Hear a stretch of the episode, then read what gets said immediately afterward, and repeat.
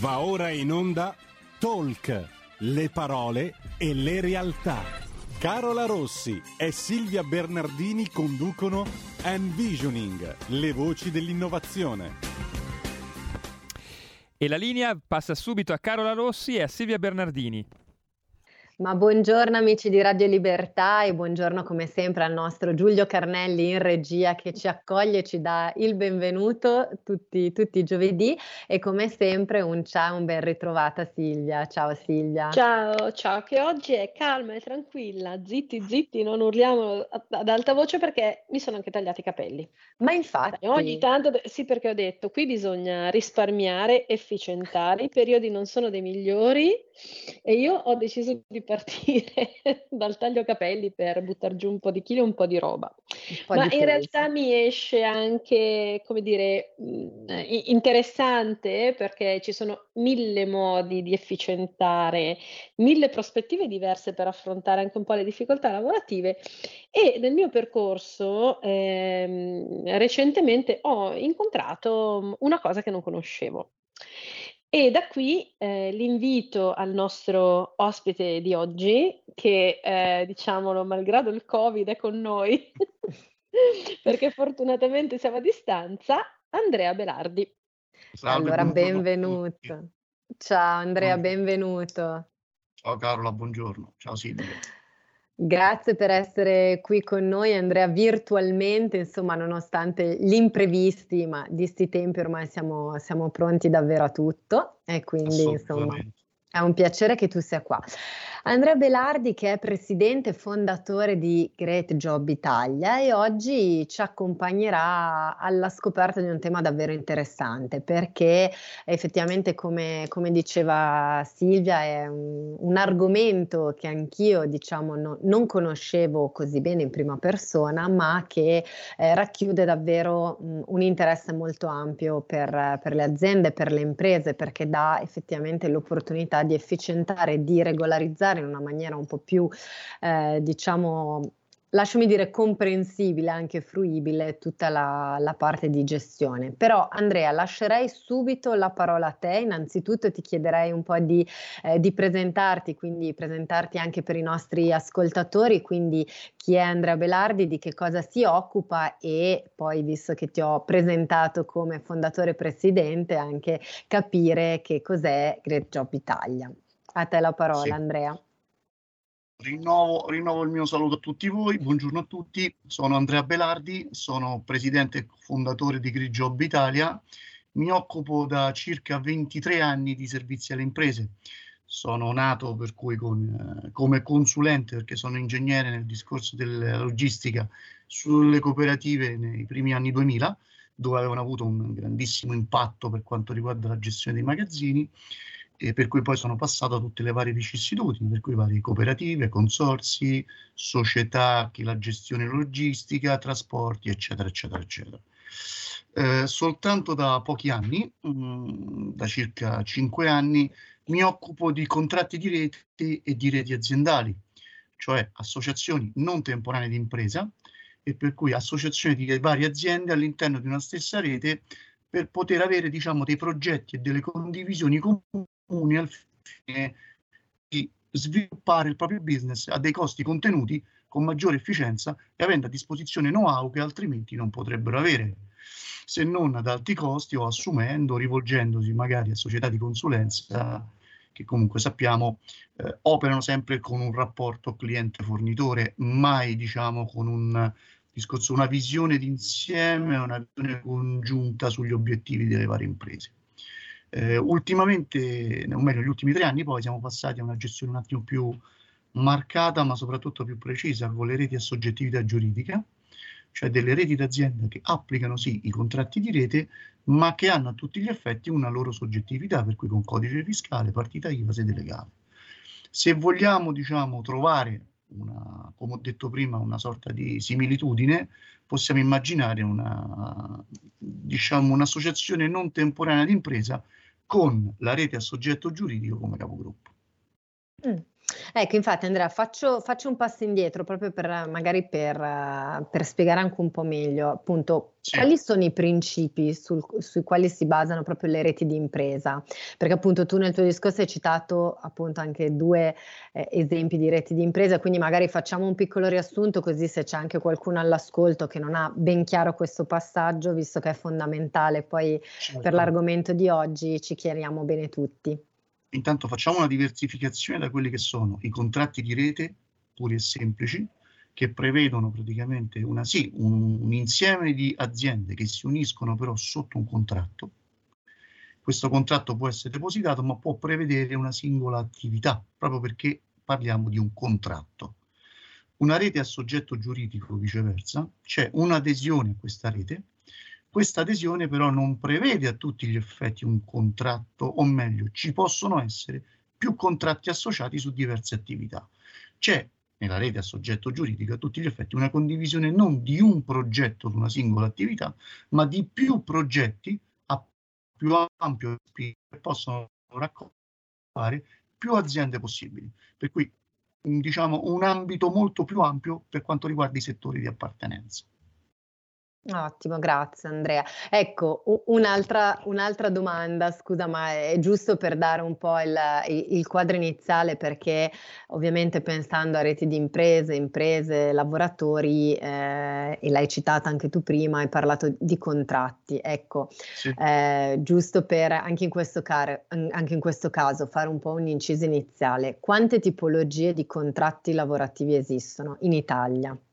Allora, basta fare una moltiplicazione, diciamo, il numero di sigle sindacali presenti, dalle più note e famose fino a quelle minime, diciamo così, che hanno pochi adepti, moltiplicate per, chiaramente per tutti i settori o gli oggetti sociali di appartenenza eh, delle varie aziende, per cui dall'ente turismo alla parte, diciamo, del commercio, alla parte, diciamo, metalmeccanico, metallurgico, eccetera, eccetera. Per cui immaginate quanti codici Ateco possono esistere, diciamo, su una fiere, convegni, sono circa un centinaio, moltiplicati praticamente per tutte le sigle sindacali presenti, per cui un diventa difficile anche per me fare una quantificazione, però sono veramente tanti.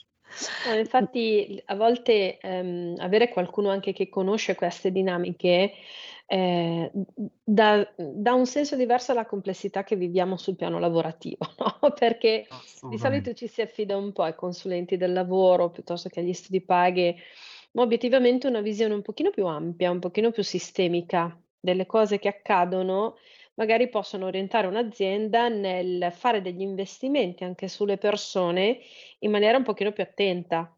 Eh, innanzitutto per un discorso anche di salvaguardia di benessere della persona medesima, perché ehm, comunque viene assunta dalla rete, ma poi anche e soprattutto per essere sgravati da tutta una serie di incombenze e di impegni che, di cui la rete invece si può far carico. Sì, assolutamente. Noi abbiamo chiaramente abbiamo centri di costo importanti per quanto riguarda i professionisti. Questi professionisti chiaramente curano interessi della rete e delle aziende interne alla rete, per cui eh, siamo in grado diciamo, di avere un potere d'acquisto migliore nei confronti dei professionisti che a tutti gli effetti operano per tutte queste aziende.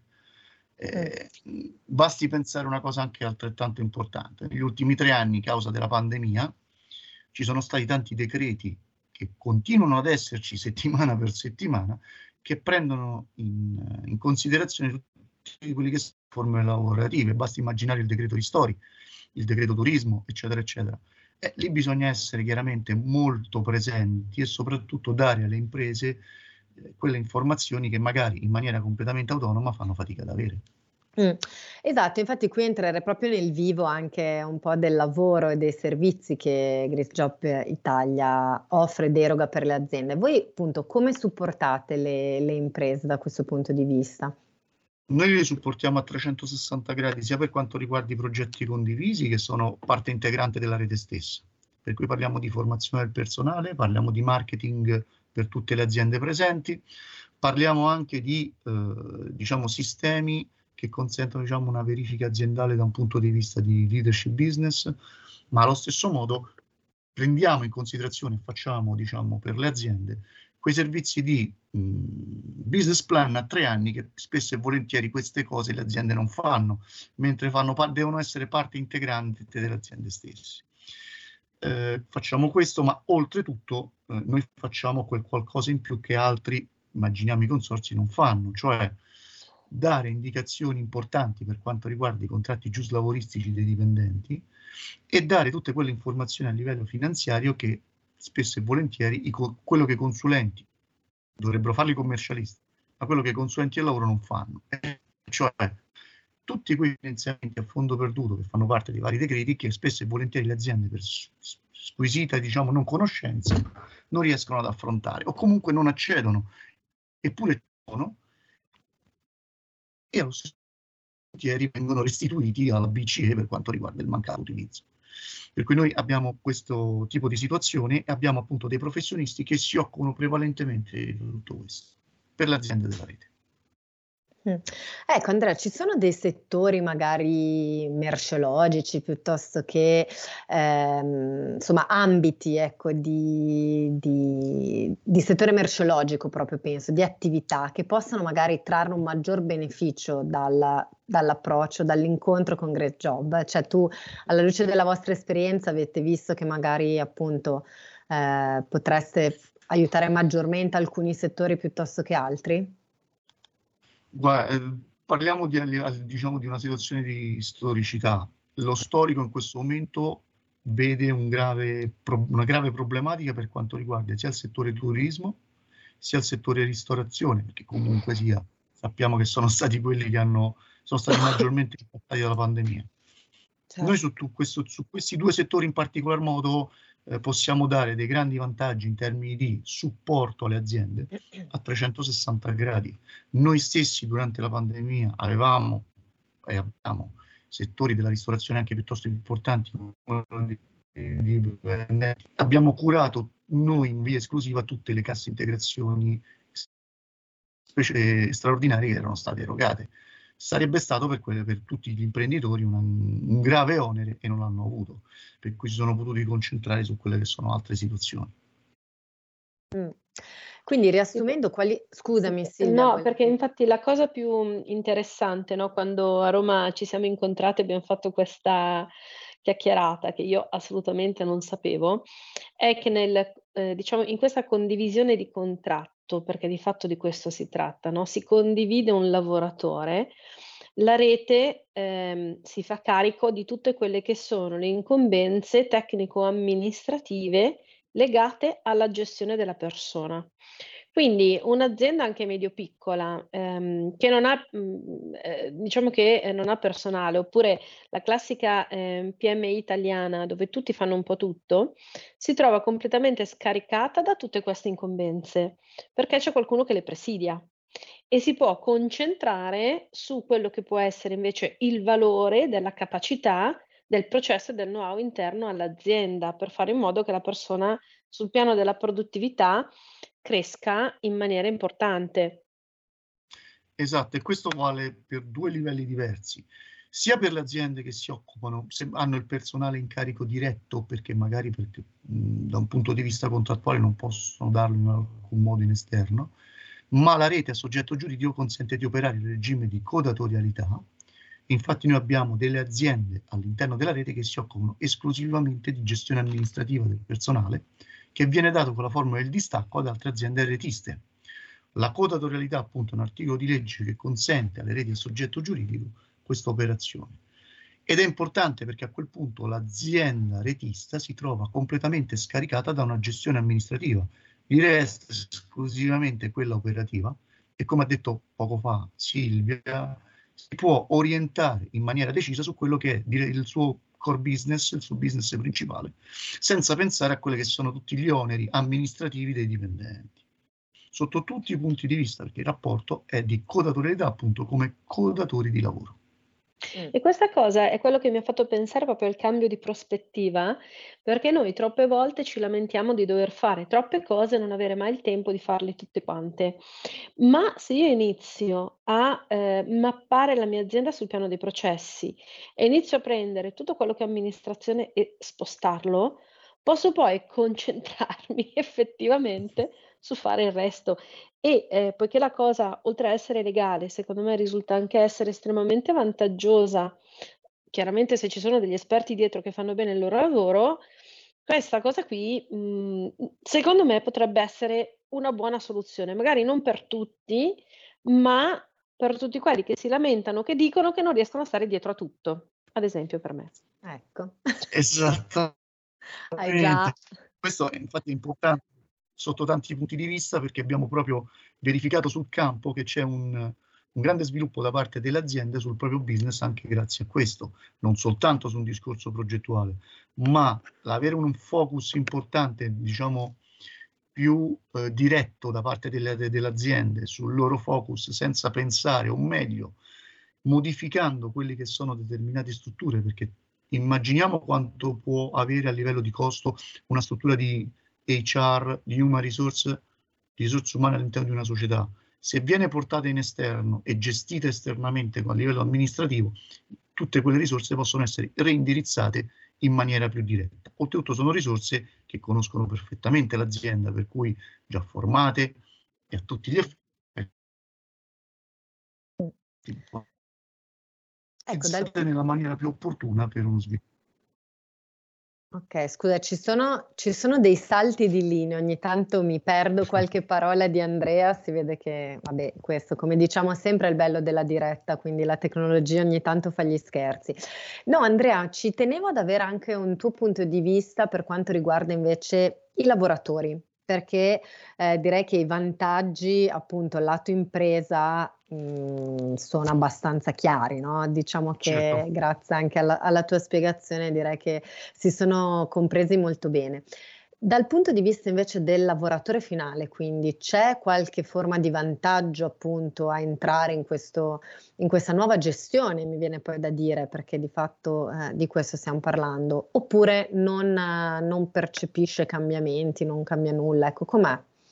Beh, il cambiamento che percepisce intanto è quello di essere partecipe di una realtà più ampia, per cui diciamo che eh, può avere anche nuove eh, nuove, nuove, opportunità di sviluppo lavorativo all'interno delle varie aziende. Mm. Naturalmente noi abbiamo un obbligo importante, l'obbligo di legge e il mantenimento dei livelli retributivi, contributivi e di, di mansione chiaramente all'interno della stessa, della stessa realtà giuridica. Però c'è da dire una cosa in più, la rete consente di avere dei corsi formativi di formazione che sono dedicati proprio per i dipendenti, per cui possono accedere in maniera informazioni che magari prima non avevano, per cui c'è un vero e proprio sviluppo della propria professionalità grazie alla rete stessa. Quindi anche obiettivi di crescita e di nuovi obiettivi stimoli, di crescita da dire. possono essere chiaramente condivisi con le aziende. Ed è questo molto importante perché a meno di grandi realtà aziendali, mi vengono in mente delle multinazionali da cui anche provengo, che hanno questo tipo di sviluppo per manager e area quadri, così come per i primi livelli, nelle altre aziende che sono al di sotto dei 30-40 dipendenti non c'è questo tipo di sviluppo. E, e attenzione, spesso e volentieri viceversa, avere e creare e formare una risorsa in casa ha chiaramente un costo decisamente minore che andarla a prendere fuori. Non c'è un certo. surplus, diciamo, di personale e in questo caso c'è già una, una persona che conosce l'azienda, diciamo, con la parte di formazione è più semplice e più rapida. Assolutamente. Ecco, durante una nostra chiacchierata mi era piaciuto molto un concetto che avevi, che avevi espresso, mh, legato proprio alla, mh, alla, rete, al concetto del lavorare insieme come rete di impresa, perché avevi detto, guarda, non è solo un condividere appunto, eh, diciamo, la, la, gestione amministrativa, ma è anche un tema di corresponsabilità. E, e mi era piaciuto molto perché anche questo, secondo me, porta poi a, a un cambio di prospettiva, no? riallacciandomi a quello che diceva anche Silvia e poi lascio dopo la pubblicità una domanda che però siccome merita sicuramente una risposta un po' più ampia non volevo bruciarmi in, in pochi attimi, però su questo concetto invece di corresponsabilità tu come, come la vedi? Che cosa intendevi? Intendevo questo, partendo dal presupposto che i contratti d'appalto hanno una responsabile insolido che è praticamente c'è il committente che è responsabile in solito rispetto all'appaltatore per quello che riguarda le varie situazioni. Qui si è andato addirittura oltre, c'è una corresponsabilità diretta in quanto Le due società sono codatrici di lavoro in codatorialità e hanno contemporaneamente la responsabilità del dipendente, sia per quanto riguarda la sicurezza, la formazione e chiaramente tutto quello che sono gli oneri amministrativi ed operativi associati. Per cui non c'è più, diciamo, una sorta di passaggio da uno all'altro, si è entrambi sullo stesso piano, sullo stesso livello, non c'è più un unico committente, ma ce ne sono due contemporaneamente. Ottimo, quindi qui è proprio, è proprio un bel passaggio. Io, Silvia, ho una domandona che avevamo condiviso insieme durante la chiacchiera perché appunto parlando di prospettive, insomma Andrea, sai che insomma un po' la mission di questo programma di Envisioning, certo. no? il cercare di andare oltre, di, sì. di, di, gettare un po' il cuore oltre l'ostacolo. Ecco, abbiamo parlato di un qualcosa che effettivamente va a semplificare e supportare molto le aziende e poi abbiamo visto anche i lavoratori hanno dei benefici tangibili eh, reali una riflessione che ti lancio poi lanciamo la, mm, la, pubblicità così ti lascio anche qualche minuto per pensarci. Questo vostro modo appunto di, di porsi, quindi questo nuovo approccio che con Great Job Italia state ehm, operando, a tuo avviso potrebbe avere la forza di diventare un po' anche il motore o la scintilla ecco, per portare pian pianino a un cambio anche normativo? Del mondo del lavoro perché abbiamo visto anche in apertura la complessità legata, pensiamo banalmente a, alla domanda che ti ho fatto sul numero di contratti, alla quale non si può dare una risposta precisa perché veramente si finisce in una giungla eh, quasi infinita. Quindi tutte queste complessità portano poi a delle difficoltà. Ecco, mi piacerebbe sentire un po' ovviamente la tua opinione, non pretendiamo di dare, di scolpire nulla sulla pietra. Posso dire anche la mia dopo? Assolutamente, dovete, dovete. Okay. Quindi io assolutamente lascio, ne approfitto per lanciare il nostro minuto solito di minuto di pubblicità, ma restate con noi così sentiamo le risposte di Andrea e di Silvia. A tra poco. Un nuovo modo per sostenere la tua radio. Visita radiolibertà.net. Ti basta un clic e potrai versare il tuo contributo volontario direttamente online. Potrai donare con ogni tipo di carta di credito, anche prepagata. Ti aspettiamo online su radiolibertà.net. Sostieni la tua radio con il tuo contributo volontario. Radio Libertà. La tua radio. Diamo voce alla nostra gente. Stai ascoltando Radio Libertà, la tua voce libera, senza filtri né censure, la tua radio.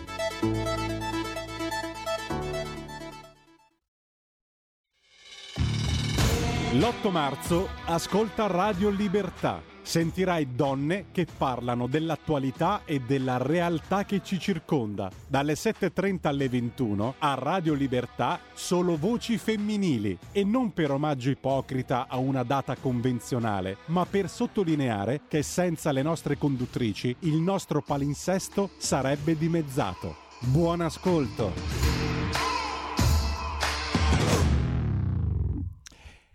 Eccoci alla seconda parte della trasmissione, ridiamo subito la linea a Carola e a Silvia. E rieccoci, ben ritrovati amici di Radio Libertà. Prima della pubblicità avevo salutato il nostro ospite Andrea Belardi, avevo salutato, avevo invitato il nostro ospite a una riflessione su una domanda in particolare perché ave- riassumo per chi si fosse collegato solo in questo momento, abbiamo visto eh, un approccio davvero innovativo di Great Job Italia che fa nei confronti delle, delle imprese perché lavora sul concetto di rete e sul mettere a fattor comune fondamentalmente risolvere anche tutta una serie di complicanze e problematiche che soprattutto le piccole e medie imprese spesso si trovano a dover affrontare considerata la natura stessa e la difficoltà stessa nella quale eh, diciamo è immerso il mondo del lavoro e qui abbiamo fatto l'esempio anche della moltitudine ad esempio di tipologie di contratti lavorativi che già solo quello eh, prevede una, una grossa difficoltà spesso per le aziende banalmente nel cercare di capire all'interno di quale ambito potersi muovere. Quindi prima della pubblicità avevo chiesto ad Andrea se questo loro modo appunto di, di porsi, questo nuovo approccio che stanno adottando portando nei confronti delle aziende potrebbe diventare un po' la scintilla, il motore eh, per portare pian pianino o neanche troppo pian pianino eh, a un cambio a livello proprio di normativa del mondo del lavoro e ci tenevo ad avere un suo punto di vista, una riflessione in merito e poi ovviamente chiediamo anche a Silvia perché so che anche lei ha un, ha un punto Eccoci. di vista. Diciamo che questa sorta di cambiamento è già in atto, ma è partito direttamente dalle istituzioni. Una cosa che non è stata detta è che questi, diciamo, le reti a soggetto giuridico, così come i contratti di rete, sono stati creati a tutti gli effetti a livello istituzionale per la, per la gestione dei vari enti di quelli che erano tutti gli, contratti, gli ex contratti di appalto. Questo per dare maggiore responsabilità alle aziende appunto appartenenti alla rete. Ecco, diciamo che questa sorta di cambiamento a livello istituzionale dal mio punto di vista è già in atto. Certo, l'obiettivo successivo sarà una semplificazione a livello di contrattualistica di tutte quelle che possono esserci in questo momento, tutte le situazioni contrattuali che sono in questo momento presenti. Eh, noi diciamo proviamo a basarci su quelle che sono più amp- a più ampio respiro per quanto riguarda la parte contrattuale e ci basiamo in questo momento su questi.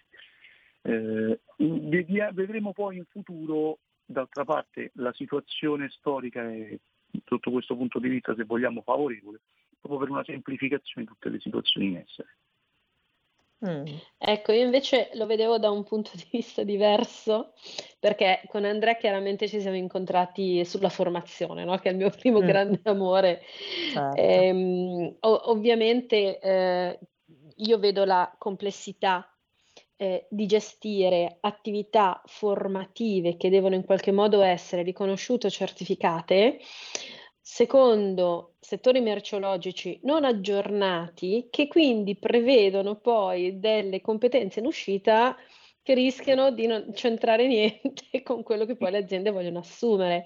Quindi io invece eh, vivevo questa novità legislativa anche in uno svecchiamento dell'Atlante del lavoro, ma non perché dobbiamo eliminare vecchie professioni, perché è troppo lento l'inserimento del riconoscimento di queste nuove professioni in un contesto che eh, fa fatica poi a trovare una dimensionalità formativa idonea. Sai che io sono sempre quella che mh, mm, guarda lungo, no? che quindi ogni tanto dice cosa servirà fra sei anni. Fra sei anni serviranno dei tecnici del risparmio. Bene, non li formo fra sei anni. Cioè, devo pormi il problema adesso, devo cercare adesso di capire cosa servirà e quando sono pronta dovrei in qualche modo eh, trovarmi anche già una ricerca predisposta e attuata che mi dice che sul piano contrattuale posso inquadrare questa persona in un certo modo. Invece quello che succede adesso è che mi escono i TikTok manager che però non si sa come inquadrare all'interno delle aziende e quindi a seconda del budget che uno ha a disposizione me lo inquadra o come input data perché è quello che costa meno oppure come manager perché è quello che costa di più ma a questo punto è un manager social eh, dal profilo non meglio identificato. Però ecco perché giustamente, ehm, voglio dire, un po' mi viene da dire troppe cose bisogna tenere sotto controllo e non è il nostro mestiere. E invece è il mestiere di chi fa questo effettivamente. E poi anche perché la, ehm, diciamo, la trama, ehm, delle diciamo della della legislativa è veramente, come dire, intricata. Pensiamo soltanto a come viene diversamente espressa la formazione apprendistato addirittura da regione a regione, quando noi dovremmo essere più o meno una nazione unita. Ma questo... no, c'è, una, c'è, una, gestione regionale che praticamente cambia da... Ma spesso a volte cambia anche da provincia a provincia, eh, paradossalmente, esatto. perché... Esatto, esatto.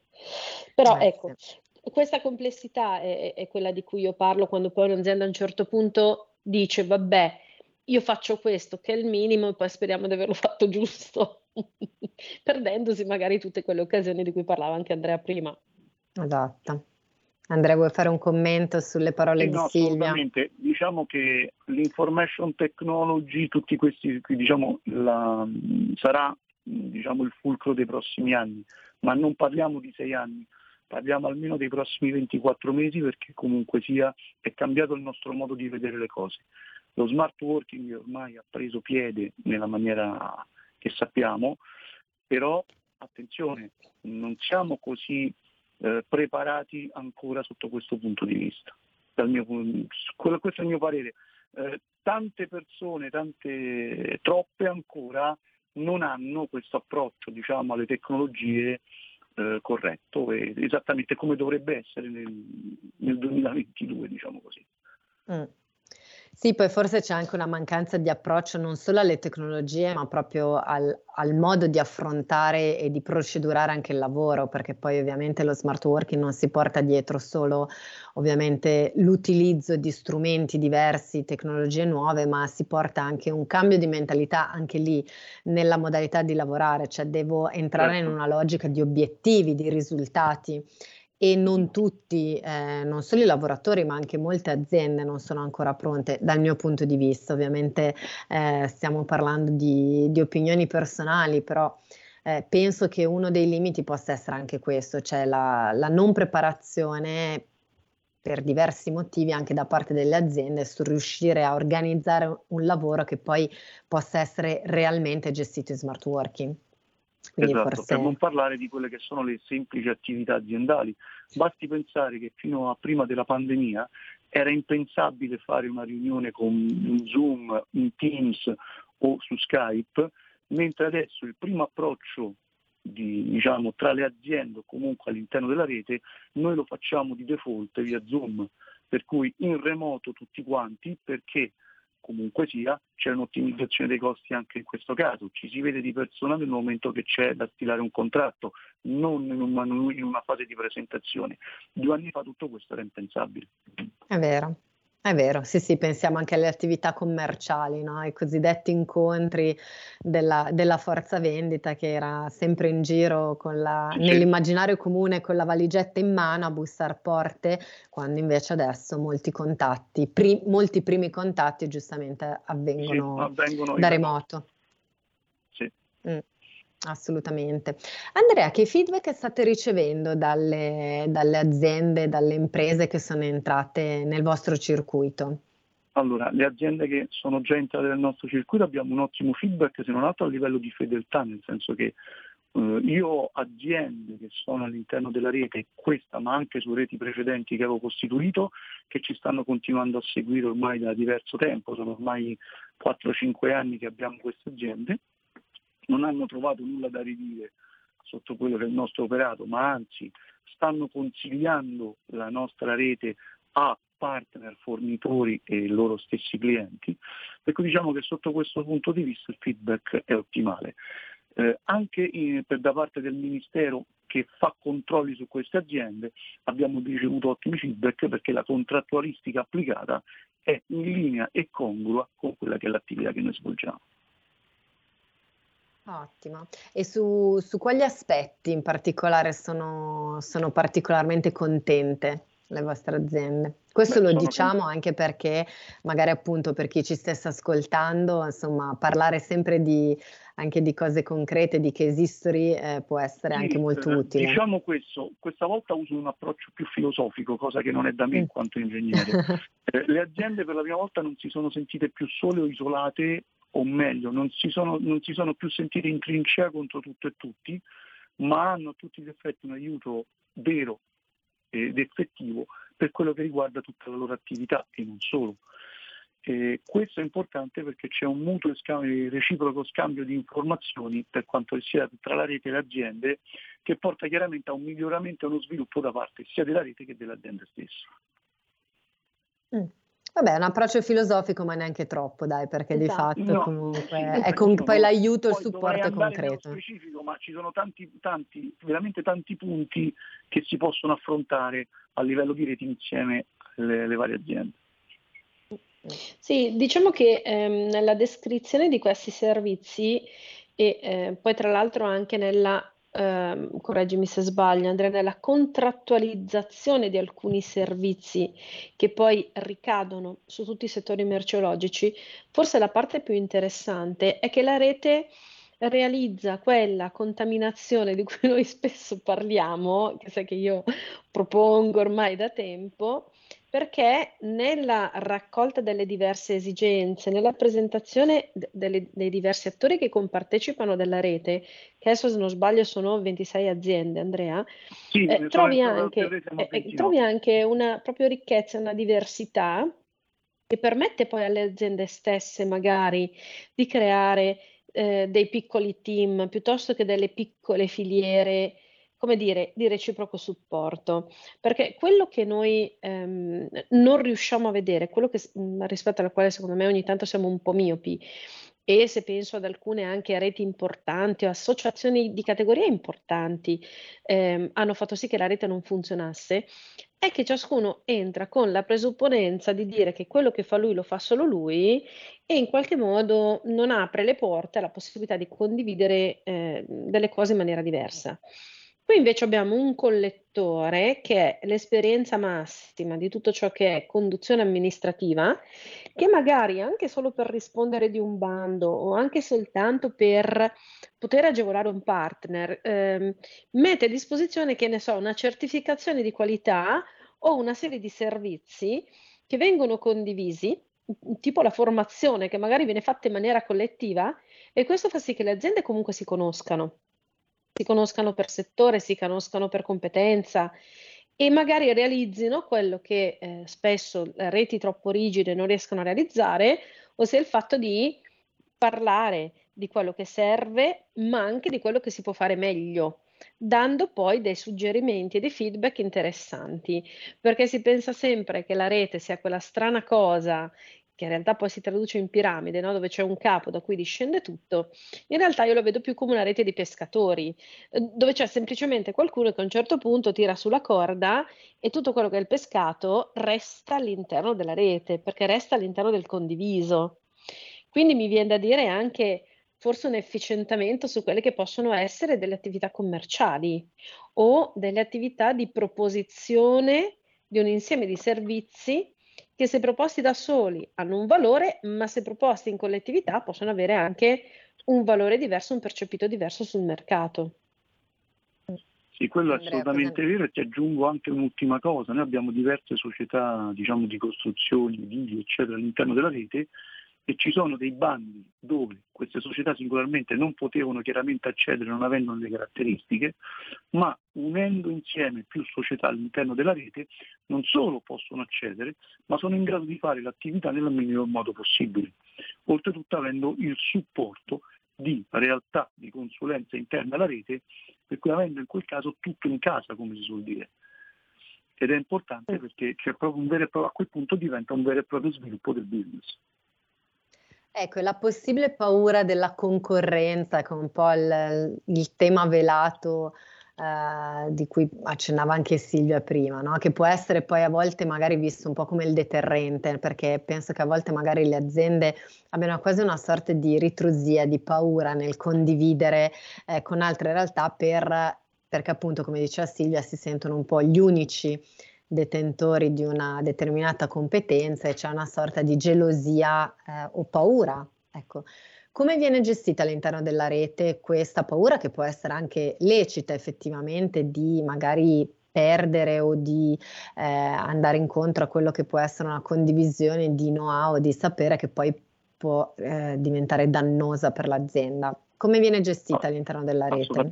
Esiste appunto per questo un comitato di gestione ed un comitato tecnico in cui a tutti gli effetti ci si riunisce, come si suol dire, e a quel punto si stabilisce il chi fa cosa, dove ogni realtà mantiene il proprio know-how, è chiaramente specializzato in quel tipo di attività e la svolge secondo i criteri che vengono dati come indicazioni da parte del comitato tecnico, per cui diciamo che non c'è in questo caso una sovrapposizione, ma c'è a tutti gli effetti una sorta di planning in cui ognuno è specializzato in un determinato ambito e porta avanti il lavoro secondo quelle che sono le caratteristiche richieste e tutte le definizioni diciamo, da parte del comitato tecnico.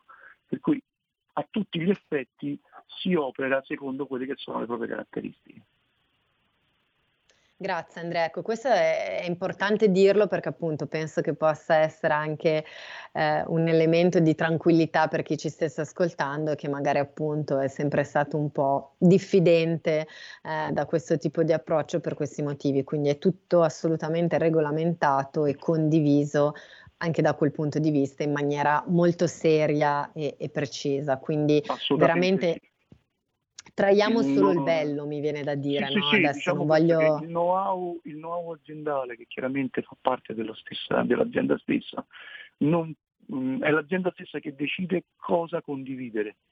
Certo, e cosa Poi tutelare. Cosa importantissima da dire che le reti di impresa a soggetto giuridico, avendo determinate regole di ingaggio sugli atti costitutivi, non costituiscono gruppo industriale, per cui ogni azienda è comunque libera e indipendente di operare secondo i propri criteri.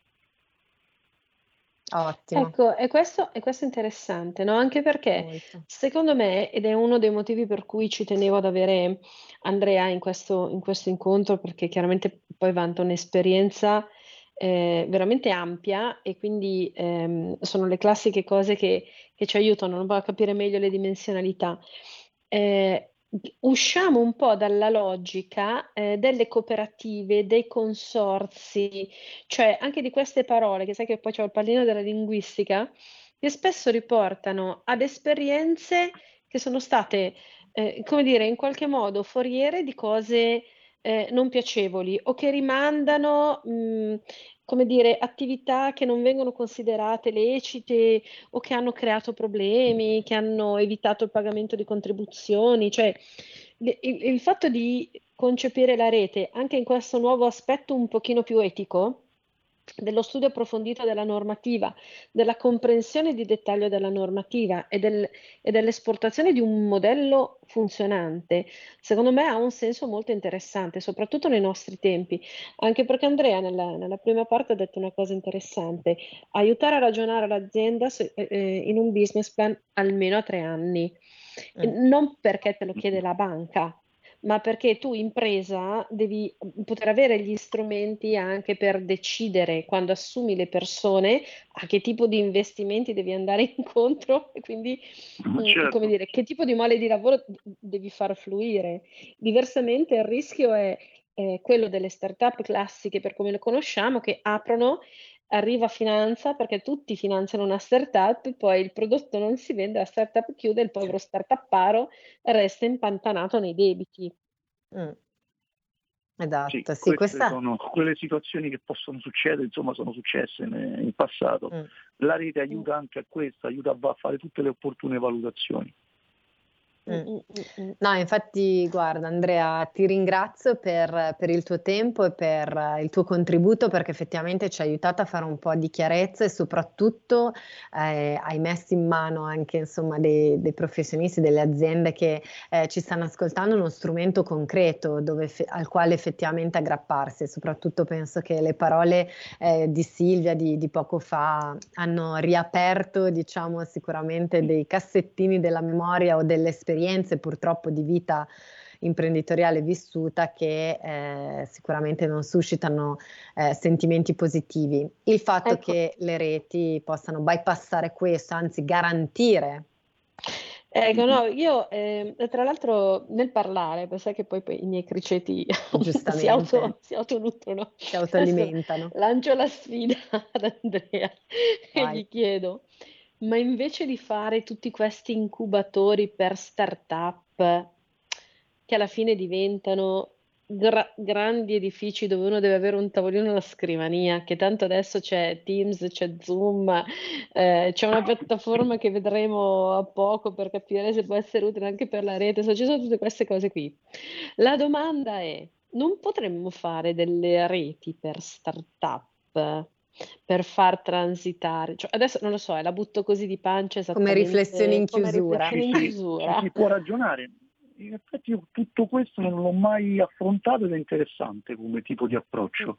Posso cominciare a ragionare e capire un attimo quelle che possono essere le varie situazioni, anche perché eh, il problema grosso start, sulle start-up, il costo principale è quello del personale che deve a tutti gli effetti certo. procedere per le start-up e, E questa è una situazione dove ci può essere una condivisione che può ottimizzare quelle che sono tutte le varie, le varie risorse ci si può ragionare. Anche perché io cioè, associo sempre la startup alla, alla, alla micro impresa più che alla piccola impresa, la microimpresa, sì, sì. dove eh, che resta tagliata fuori da tante linee di finanziamento perché gli imprenditori non possono essere finanziati, non rispondono di un fondo interprofessionale paritetico, non hanno un contratto nazionale di lavoro, si devono pagare l'INPS in gestione separata o con la gestione commercianti, se sono agenti e rappresentanti, una volta c'era pure l'Enasarco, adesso non so se c'è qui.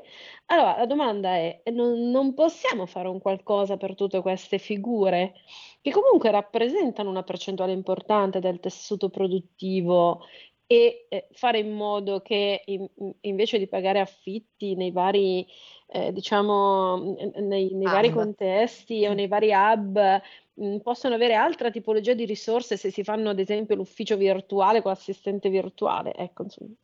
Ah, Così te la, bu- te la butto cotta e mangiata, poi decidi. Sì, è, una tipo, è una situazione che a cui penserò. No, perché io mi associo, eh. cioè, diciamo associo domani. Andrea, ti abbiamo lasciato la riflessione finale, quindi eventualmente ripianificheremo, ripianificheremo, un incontro durante il quale insomma, ci dirai se hai implementato anche questa riflessione di Silvia. Quindi io ringrazio tantissimo Andrea Velardi per essere stato qui con Grazie noi oggi. Grazie per il tuo tempo.